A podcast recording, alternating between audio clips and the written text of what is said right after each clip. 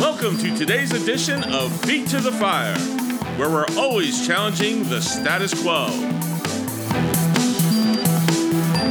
For more cutting edge commentary, go to feettothefire.org.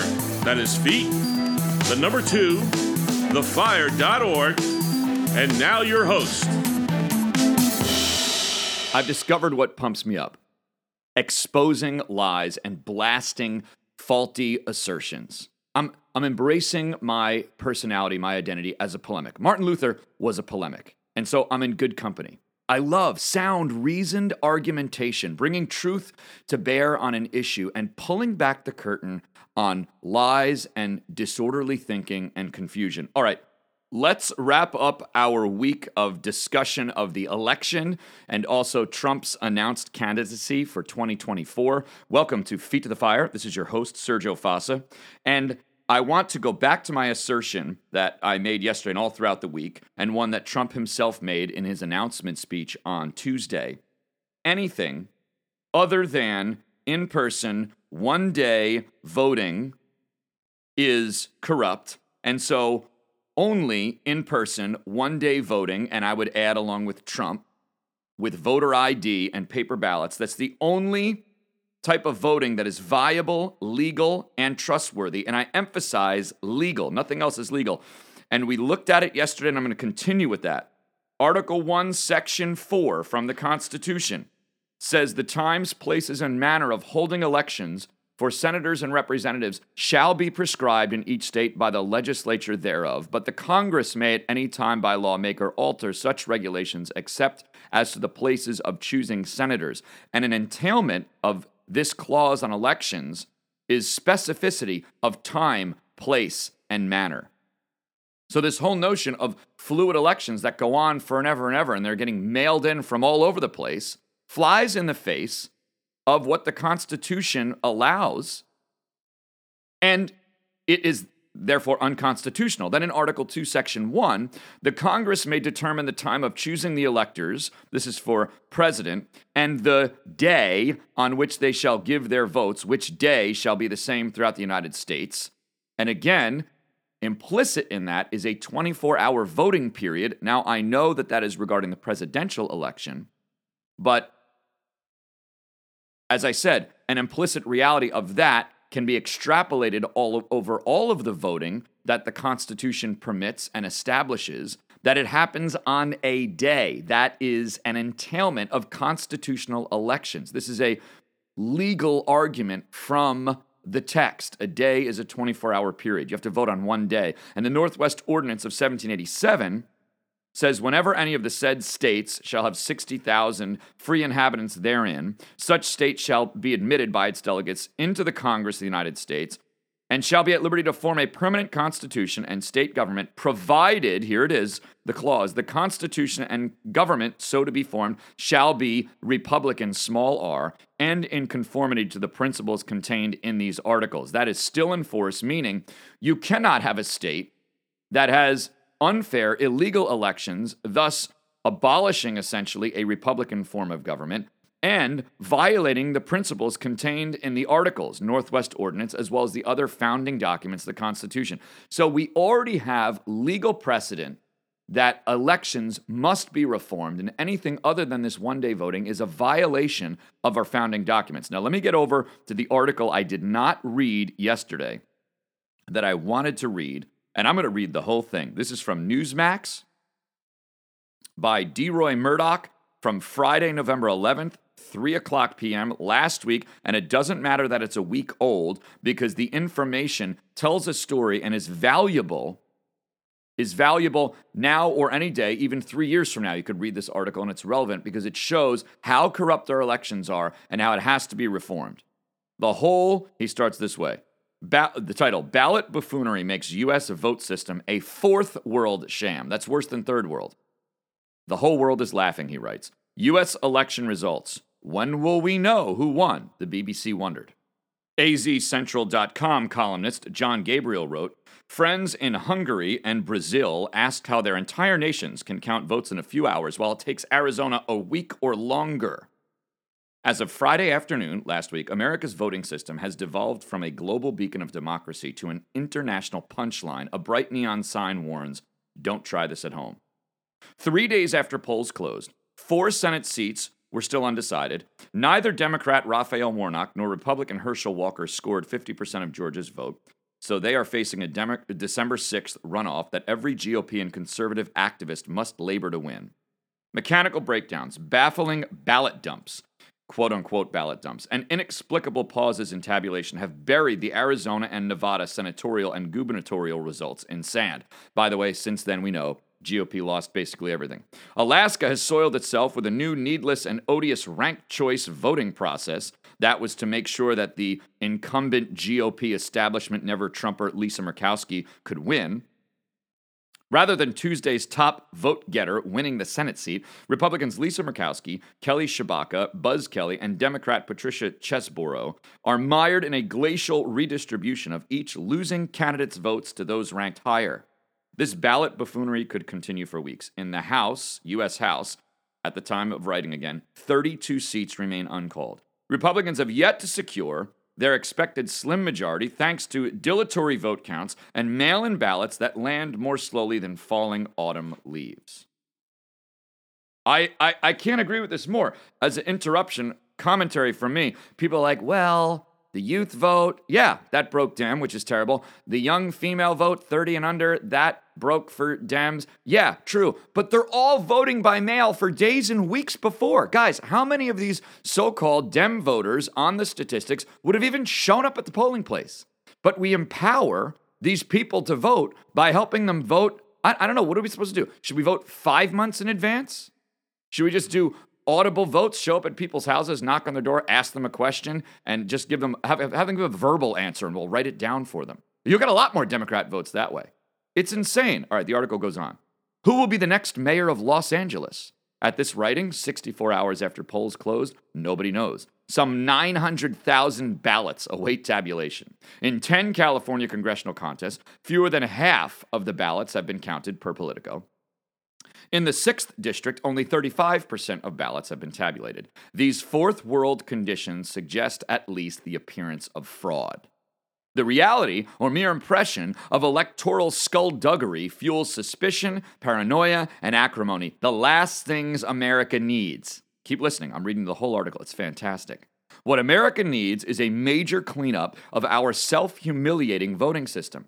This should start by exercising the cancer, but this should start by excising the cancer of early voting. Right on. And now here's the meat of it. According to 2 U.S. Code 7, the Tuesday quote, this is federal law. The Tuesday next after the first Monday in November in every even numbered year is established as the day for the election in each of the states and territories of the United States of representatives and delegates to the Congress, which proves my point. Statutory federal law exactly in line with the Constitution, the first uh, portion that I read from the first article that gives Congress the ability to make general election laws, general, not federalizing elections and taking over, general election laws for the nation, even though the states still can and must run their elections.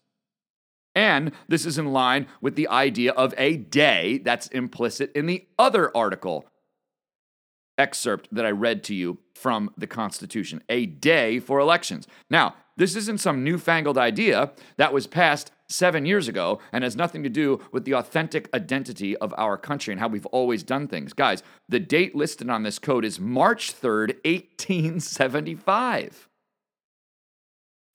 This is at the be- the first half of the growth of our country, 1870s. And then there must have been a modification. June 5th, 1934 is another date listed with some other federal I- I- identification markers, some federal nomenclature. But my point is, these are old laws consistent with the Constitution. It is federal law, it is constitutional law. It has to be only one day. What part, the article goes on, what part of that federal statute is unclear?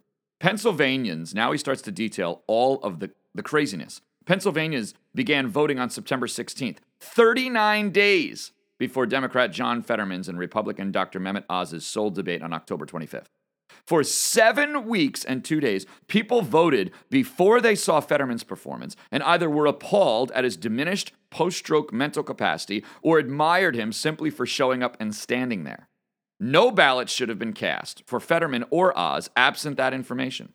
Alas, some 600,000 Pennsylvanians already had voted before they saw Fetterman barely able to express himself. Surely some of them wanted their ballots back, perhaps enough to have elected Dr. Oz on Tuesday. And this was exactly what devious Democrats had in mind hide Fetterman, delay the debate, rack up early votes for the Democrat before anyone could get a serious look at how he would debate vital issues on the Senate floor or be unable to do so.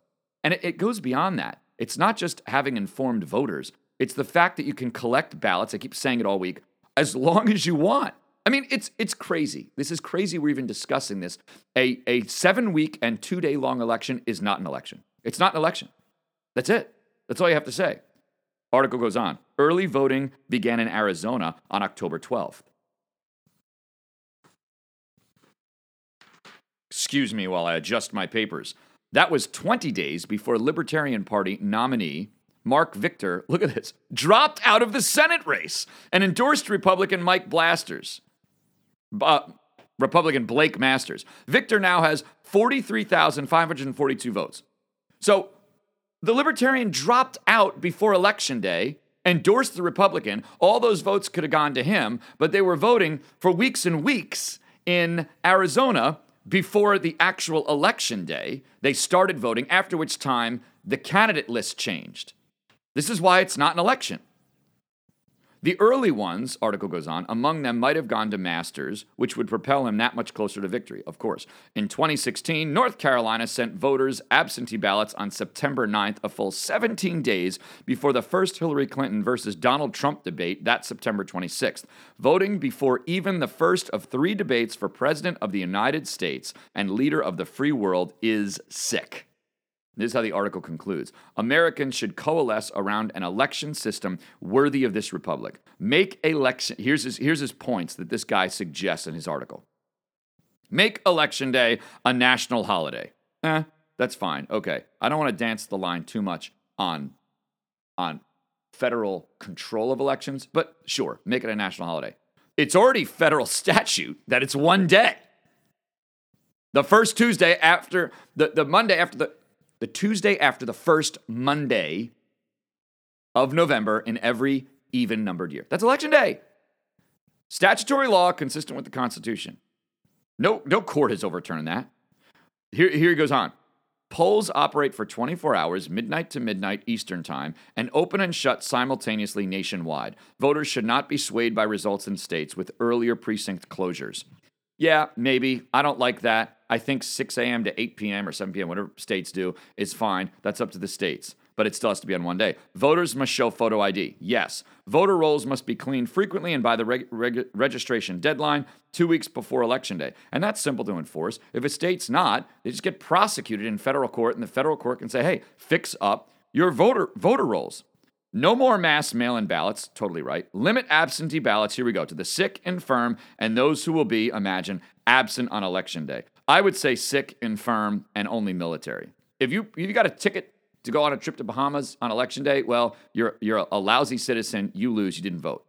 You got to vote on election day, and only adult U.S. citizens can vote. Zero ballots for foreign citizens. Are we kidding? Do we have to say that? But guys, that's what's going on with this kind of mail in early voting, getting foreigners voting.